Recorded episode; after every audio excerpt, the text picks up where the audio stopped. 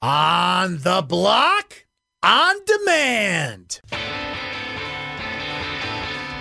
Without Gerry McNamara, we wouldn't have won 10 games this year. Okay? Not 10. Two seconds and one. It's 10 wins in a row for the Crunch. It's the biggest upset in the Carrier Dome in more than 30 years as the Orange hold off the defending national champions. They beat Clemson. The Bills make me wanna shout. McCoy in the backfield takes the handoff, runs up the middle, breaks a tackle. He's inside the 10, cuts to the left, into the end zone. Buffalo wins. Back to Folk. Red Sox fans have longed to hear it. The Boston Red Sox are world champions. Somebody in Vegas told them they were going to win by 20. Gotta look at the positive side of things once in a while instead of the negative all the time. This is On the Block with Brent Axe. Ah! The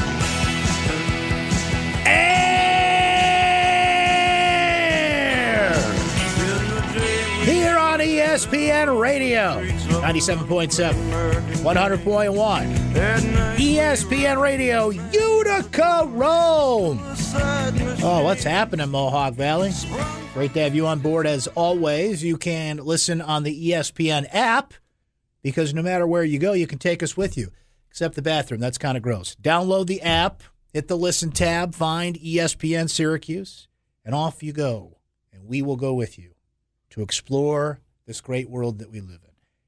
You can listen in the future at a time of your desire, thanks to the modern podcast technology. Just subscribe to ESPN Syracuse in iTunes or Google Play, and we send you this program, Daniel Baldwin in the booth, Orange Nation, and you can listen on your time on demand when you want. It's a beautiful thing. Here's how you get in touch with the show today 437 7644. Brent Axe Media, Brent Axe Media on Twitter. The text line is 288 0644. That's how you relay your thoughts to us today. Plenty to discuss with the Yahoo Sports investigation, bombshell report, if you can even call it that today. This just in, there's a lot of money flowing around in places in college basketball that we all knew it was flowing around. We just now have it organized in a nice spreadsheet to document it and look it up easily. How much of a bombshell is this really? What will it mean? And, by the way, if you were holding out hope that a big time player for Duke, whose name is in this report, would not be on the court tomorrow against Syracuse, uh, not so much. He will be out there playing, as we'll tell you about here momentarily. Our friend Anish Shroff is going to join the show this hour. He's uh, covering plenty of college basketball games, doing play by play. He's also the main voice for college lacrosse for ESPN. So we'll get a couple thoughts from him on Syracuse, how much trouble they could be in, or will they recover from that big loss to Albany. Always uh, fun to catch up with our friend Anish Shroff, SU grad, former radio partner of mine, good buddy of mine, and um, on the college beat. So other than that, we're open for business, hot takes, and some of the usual Tom uh, hijinks and tomfoolery to come. So I, I do want to go a little bit back and forth between the big report today and Syracuse Duke, which is interesting that we're going to do that because it's like here's what we know is happening in the underbelly of college basketball that we all you know blissfully ignore when the games come on our screen or we walk into the Carrier Dome or whatever the case may be for the games. First and foremost, admit it. You breathed a sigh of relief when you saw that report come up. You scanned it or you hit Control F and put in Syracuse, and they didn't show up. Kind of, sort of did. John Gillon's name is on one of the spreadsheets. Uh, he was not implicated in one of the loan spreadsheets and players that got air quotes loans from Andy Miller's agency, ASM, who was a part of the big FBI raid in September. They seized his computers, and now we're getting a look at what we all know happens. What you are getting a look at. And I want you to keep something very important in mind here. This is one agency. One. There are several agencies or groups that I'm not sure will go as deep and will be as implicated and were breaking rules, which we've got to get to in a moment here because whose rules were they really breaking? This was one agency, And it was a big one because of the players you heard today. Wendell Carter being one of them, who uh, Duke released a statement within the hour saying that uh, Duke AD Kevin White on Wendell Carter's allegations that his mom received a meal from Christian Dawkins slash Andy Miller. Quote, based on the available information, determined there are no eligibility issues related to today's report. Duke has already contacted the NCAA, and there was a statement put out that goes further than that, that details what Duke is doing, how they're going to comply with everything. I mean, look, you got Duke, Michigan State, Kentucky, Texas, USC, Alabama, amongst others that were implicated in. All it is doing is organizing something we all know happens. Now, there are cer- certain rules being broken on a federal level, which is why the FBI is involved here. And it is interesting that these spreadsheets and this information is leaking. And good for Pete Thamel and good for Pat Forde for getting it. But there's a structure behind that, let's keep in mind, be it the FBI or somebody trying to sway public opinion on this. Okay, let's just take a step back here. Now, if you didn't read the article, certainly do that. And these things tend to get chopped up and sliced and diced and talked in a certain way. But there's a few key things to keep in mind here. One, as I mentioned, this is one agency, and we're already seeing some of the biggest names in the sport implicated. Two, whose rules are they breaking here? Agents don't have to comply with NCAA rules. Agents are out for themselves. The reason that agents establish relationships with high school players, and I know I'm preaching from the obvious choir here, but it needs to be restated here, is so it pays off for them when they eventually get endorsements as NBA players. Dennis Smith Jr. from NC State, his name came up in this $75,000 in air quotes loans that he didn't even end up signing with that agency. This is the risk, this is the game, this is the hustle that agents portray. Where it becomes a problem is if coaches are being swayed by that, participating in it. It's what brought down Rick Pitino. He'll scream from the rooftops forever that he didn't know anything about it. These were rogue agents that were out there acting on his behalf. And there's only so many times that, you know, Rick Pitino could stand up there and do that before you're just like, sorry, you've become the boy who cried wolf. It was just, uh, you know, a couple days ago. He was doing it at a press conference again this week. This is a further demonstration of how the amateur model, the NCAA model, is archaic. It is ridiculous. It needs to be blown up and imploded and start again. This brings to mind something we all know that because this underbelly, this black market has been created, the NCAA amateur model doesn't work. And when people say, well, what about the 12th guy on the roster? Who cares? This isn't about the 12th guy on the roster. This isn't about somebody that doesn't get the attention from agents and television and the business that college sports is. And to say that these amateurs, these student athletes, should not be allowed to pursue things that people in other walks of life do because they're bound by the limits of a scholarship just shows how archaic this system is. Because of how and look I, i'm not rehashing anything new here but this just shines a light on that. It just shines a further light on how the ncaa which again remember the ncaa is the schools itself everybody likes to point fingers at the big bad ncaa which they are an organization there are certain things they do on their own but the ncaa is the schools when ru- rules are changed when things really happen that move the meter forward or backward or whatever the case may be, it's the schools themselves, it's administrators and, and presidents and ADs that do it. They are the NCAA. That being said, Mark Emmert, the president of the NCAA, who makes uh, just under $2 million a year in that job, put out a statement today. And in the interest of fairness, we will read his statement that he put out today.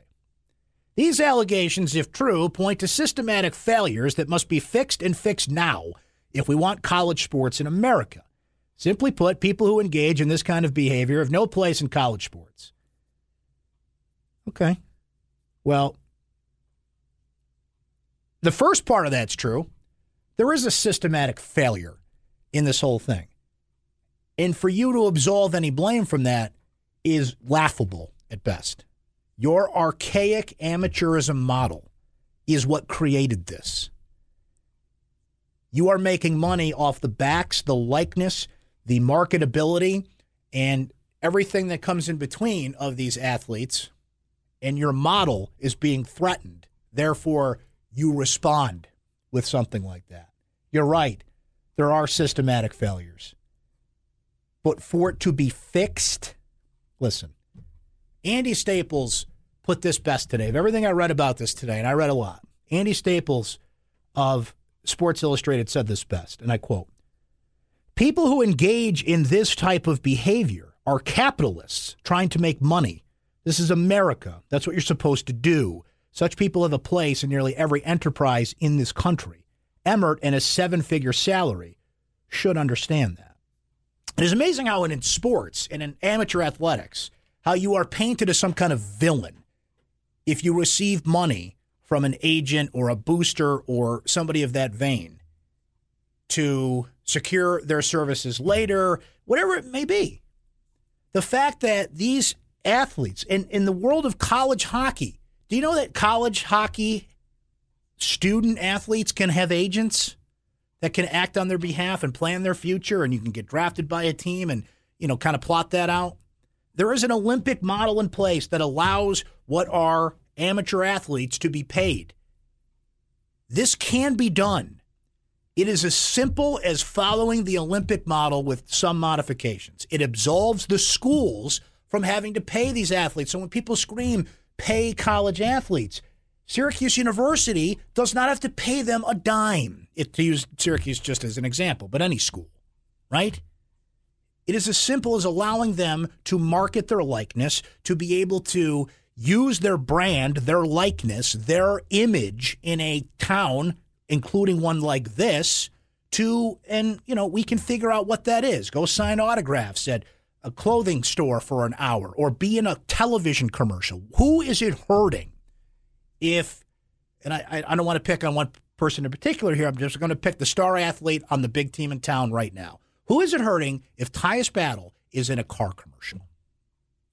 He's being paid for his likeness, for his status as a Syracuse University basketball player, a status that is popular enough to believe that someone will pay him money to say, I think people might come in my store or buy a car or buy a product because he endorsed it. Something, by the way, that head coaches across this country do every day. So you can look at this one of two ways. It is simply organizing what we all know happens every day in college sports and blissfully pretend it doesn't. It happens every day. It's out there, agents, and this puts, there's a lot of agents, by the way, that don't do this, that do it right, that establish relationships, that don't, it's not their rules, but don't put their athletes in a position to break NCAA rules. Believe it or not, there's a lot of people that do this right. I'm not saying there's not corruption. I'm not saying there's not things that need to be addressed here. There certainly is. But for Mark Emmert to stand up there and say college sports as we know it, I mean, college sports as we know it, well, what is that? The fact that you exploit these athletes to the tune of billions of dollars? every year, yeah, that model is now starting to be threatened and could fall in on itself. And it's an interesting thing because we just kind of turn the page and move on and we watch big games. We'll talk about big games like we will the Syracuse Duke game because that's just the system. You know, you don't turn an aircraft carrier around in five minutes. This is going to be a slow moving process, but this is just going to further expose. And I think by leaking the stuff and putting out there, they might have the wrong idea here. They're going to think like, "Oh, look at all this horrible thing that is happening in college athletics." Where the rest of us are like, "We know this happens." And a lot of us frankly don't care that it happens. A lot of us see, oh, you took out that kid's mom to ensure his services as a pro, as a professional basketball player when he's done with college. Well, good for him. Good for him. And good for his mom. Because a lot of people in a lot of other positions in life that if they were had, had an agent, were doing business meetings, were, you know, they have to dance around those things because that's the model in place. And the model is flawed. It's inherently flawed. And the people that just love to go, always go back to the same damn thing, well, they have a scholarship.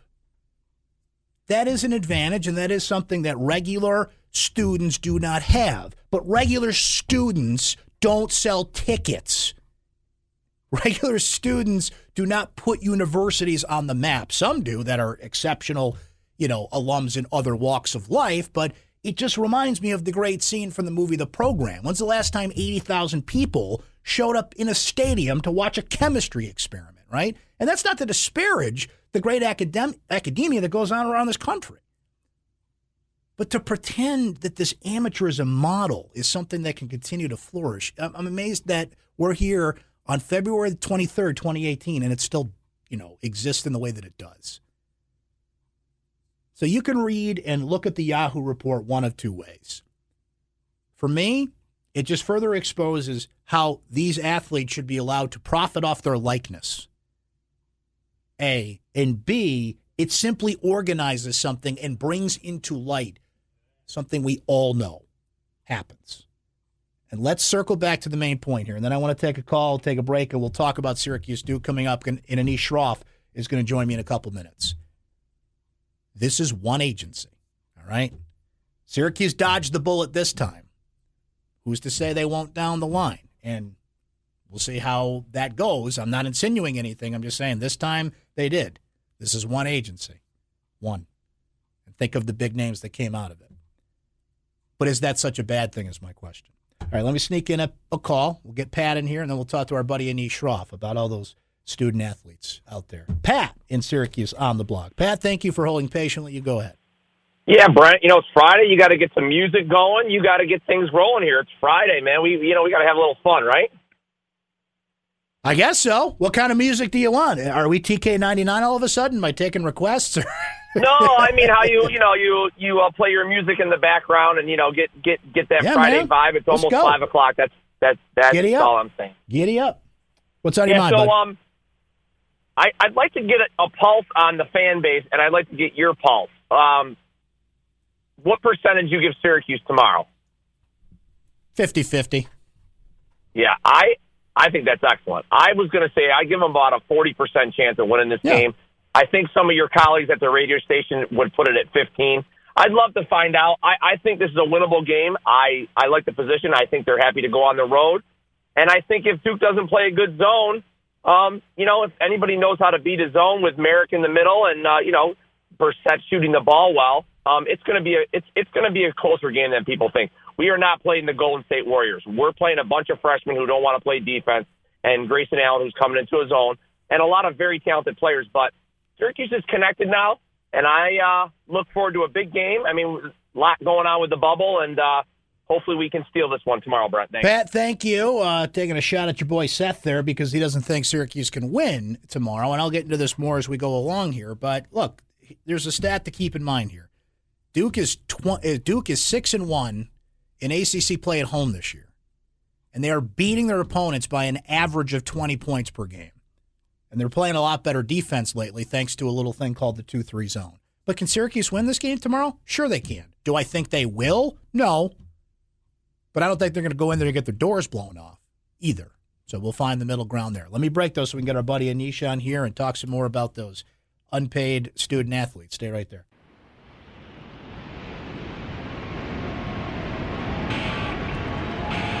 This is On the Block with Brent Axe. Oh, we're alive and kicking. We're getting it going, baby. Syracuse and Duke tomorrow. Perhaps you've heard. Big week, big week. Syracuse couldn't get it against Carolina, so you know all you got to do is go down to Cameron Indoor Stadium, a place where an ACC play Duke is averaging, um, let's see, uh, margin of victory 20 points per game, and the one loss they have is to you know Virginia, the number one team in the country. That's it. Psst, we got this. Welcome back. Welcome aboard. Either way, so glad to have you hanging with us here on the block, ESPN Radio 97.7, 100.1. Our friends in uh, ESPN Radio Utica Rome, you guys are going to be ducking out here a little bit later on this hour and uh, on the ESPN app, wherever you're taking us in today.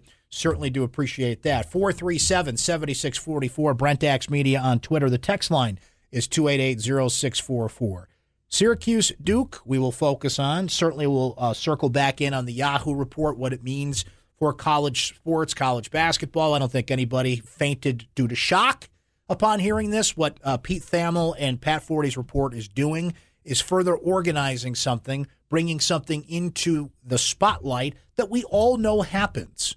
And they were literally given spreadsheets for it. Nice when you get, you know, it's all organized in a spreadsheet for you, literally how agents were doing this. Now, again, as we discussed, whose rules are they really breaking here?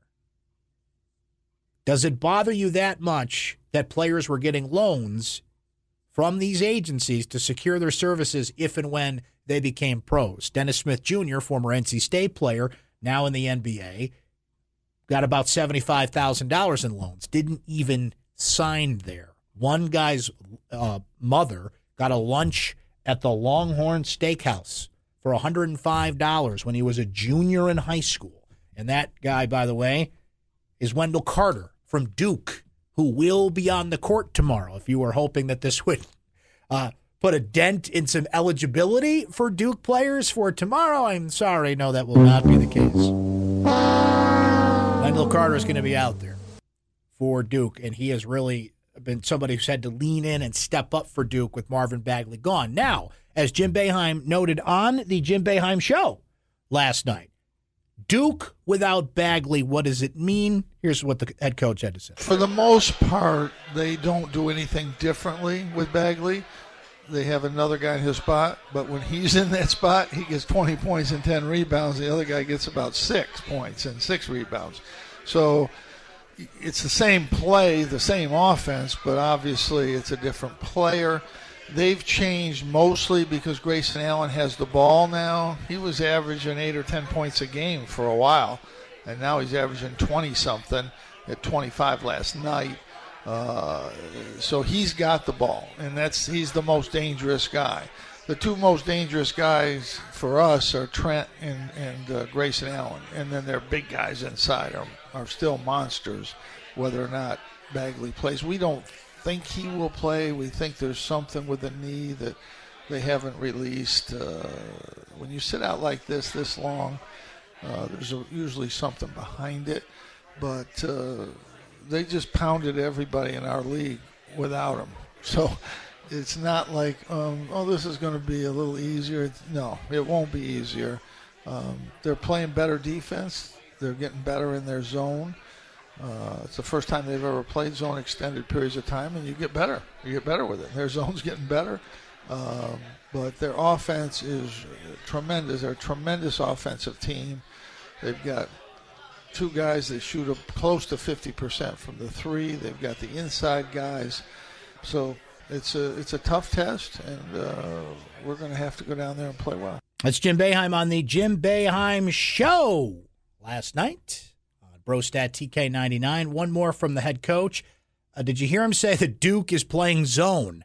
They're almost playing exclusively 2 3 zone. It's why their defense has been better in the last few games. And no better expert on the zone than Jim Boeheim. Uh, here's a little bit more from the head coach on Duke.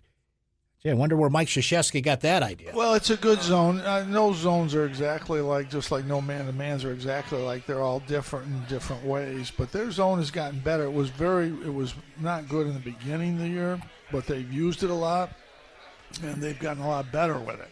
So it's definitely better than it was, and uh, they've worked on it a lot, and they've, they've used a lot. It's really helped them. Another thought from the head coach here on defense. I, I don't think our defense has been good. It wasn't good against Wake Forest. It wasn't good against North Carolina State, and it, it wasn't good last night. Um, it, it was pretty good in Miami and Louisville, although I'm, I'm not sure it was our defense or their shooting. Uh, but they shot Miami shot well when they went to Notre Dame. But so you know, but again, I, I just don't think our defense is as good as it needs to be uh, to win these games. We we want to win every game we play. We don't care what people predict for us or what they think our record's going to be. We go out to play every game and we want to win every game. And we've had the opportunity to win every game we played this year, except probably Kansas and uh, the, the Virginia game at home. We were really not in it. We were in the game at Virginia and every place else we played. And all the games we lost at home, we had the ball tie game against Notre Dame. Uh, we had the last shot, shot against St. Bonaventure here. We had the ball last night twice with a tie game, and we had the ball a tie game with NC State. And you know, you get in those situations at home, you've got to score. You got to get a bucket. Early in the year, we scored against Maryland when we needed to at home, and Georgetown, and uh, close game with Buffalo, close game to Toledo. We scored in those games. But uh, in the league, we've had four really close games here. That's Jim Boeheim, of course, on the Jim Boeheim Show over on Brostat TK99. So I brought up one stat with Duke. They are six and one in ACC play. They are beating teams at Cameron Indoor Stadium in ACC play, not overall this season. In ACC play, by an average of 20 points per game. They're 13 and one at Cameron overall, and that one loss is to Virginia. Duke's won four straight. They're 23 and 5 overall. They're pretty darn good, as you know. Gary Trent Jr. is shooting 45% from three point range. Duke leads the ACC in three point shooting, just under 40%.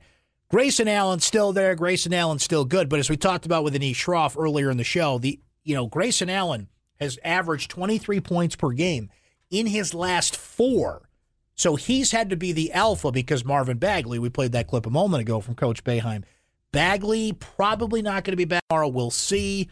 But Grayson had to step back into, that lead dog role with Bagley. I mean, Bagley.